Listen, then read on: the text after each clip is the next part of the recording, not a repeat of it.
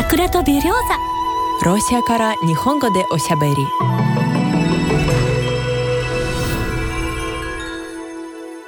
日本の皆さんこんにちは。本日も。私マリアと。私リエでお届けします。今回はロシア史に残る魔性の女についてお話しします。ロシア帝国最後の皇帝ニコライ2世が皇太子だった頃の恋人や今でさえすごく現代的に見えるソ連の主な革命人と愛人の関係についてお話しします。皆さんは後で私に日本の魔性の女について教えてくださいね。それでは最後まで聞いてください。まずはソ連の主な革命詩人と愛人の関係ですがこの革命詩人とは誰のことでしょうか？ブラディミル・マヤコフスキですスターリンはマヤコフスキをソ連時代の最も優れた最も才能ある詩人と呼びました。マヤコフスキは革命詩人と呼ばれているんです。彼は身長189センチもあってロシア語でもうちょっと変な風に聞こえる詩を書きました。そしてマヤコフスキは結婚していた女性を愛しました。それはリリア・ブリークという人です。そしてマヤコフスキはブリークとその旦那さんと3人で暮らしていたんです。えー、愛人とその旦那さんと一緒に暮らしていたんですか？そうですよ。リリア・ブリークは当時モーダン的な女性だったんです夫のオシプ・ブリークはソ連の作家で文芸評論家でもありました。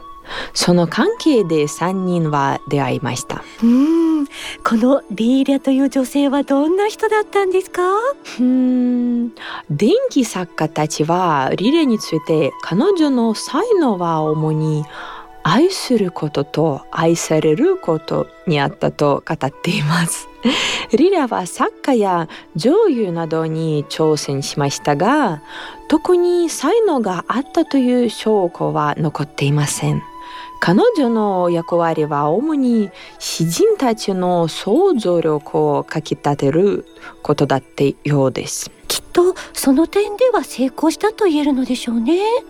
マヤコフスキーの主な作品は彼女に捧げられていますよね。でも3人で一緒に生活していたのはすごいです。リーリャの旦那さんは反対しなかったのでしょうか？うん。リーリャとオイシップの関係は最初から普通ではありませんでした。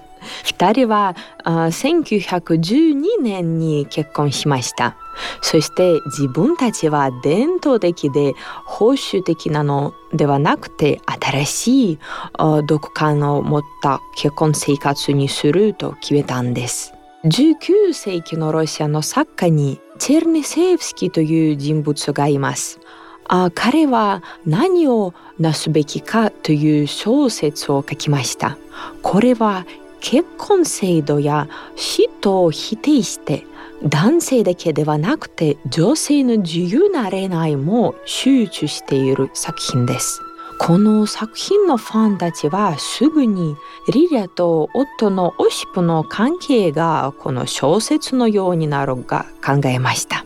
結婚制度の否定と恋愛の自由ですか？うん、ちなみにチェルヌイシェフスキーの小説「何をなすべきか」は日本語にも翻訳されています。あ、よかったですね。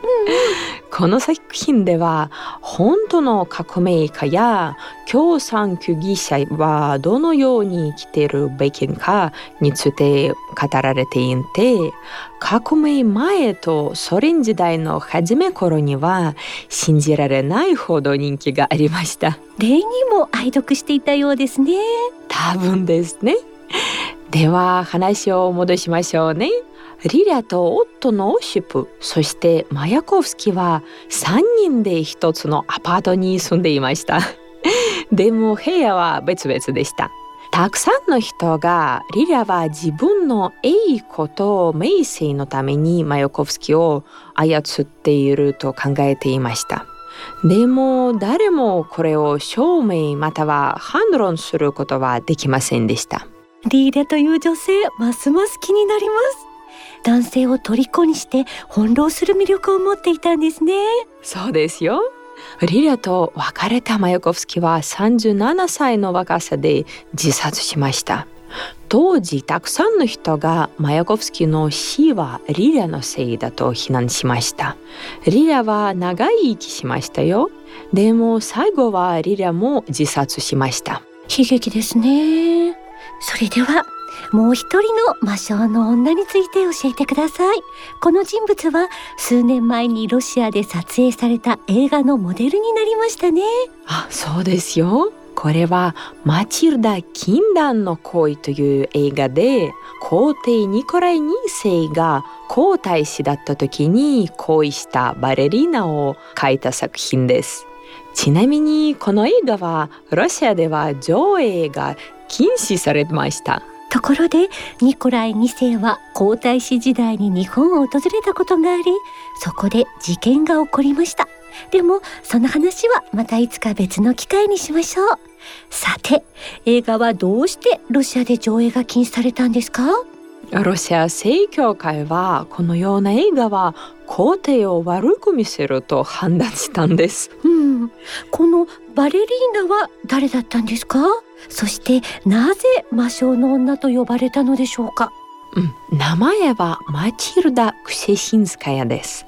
日本の人たちにとってはちょっと難しい聞こえるかもしれませんね。マチルダはサンクトペテルブルグにあるマリーンスキー劇場のプリマバレリーナで皇太子だったニコライ2世の最初で最後の恋人でした。でも皇太子が結婚する前に2人は別れました。ニコライ2世とマチルダの関係については映画だけではなくて2人が残した日記や回想録からも知ることができます。うん、マチルダはカールヒソ録の中で自分は子供頃から自分の望みを実現することができてバーレエ学校の卒業券でまだ皇太子だったニコライ2世に初めて会った時彼の好意を勝ち取ることを決めたと書いています。すごいですね。いつの時代にもこういう女性がいるんですね。ドラマよりすごいですよね。ですよね。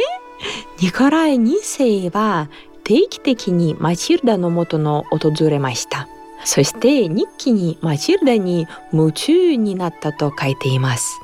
でも二人の中に邪魔が入りました、うん、最終的にはどうなったんですか？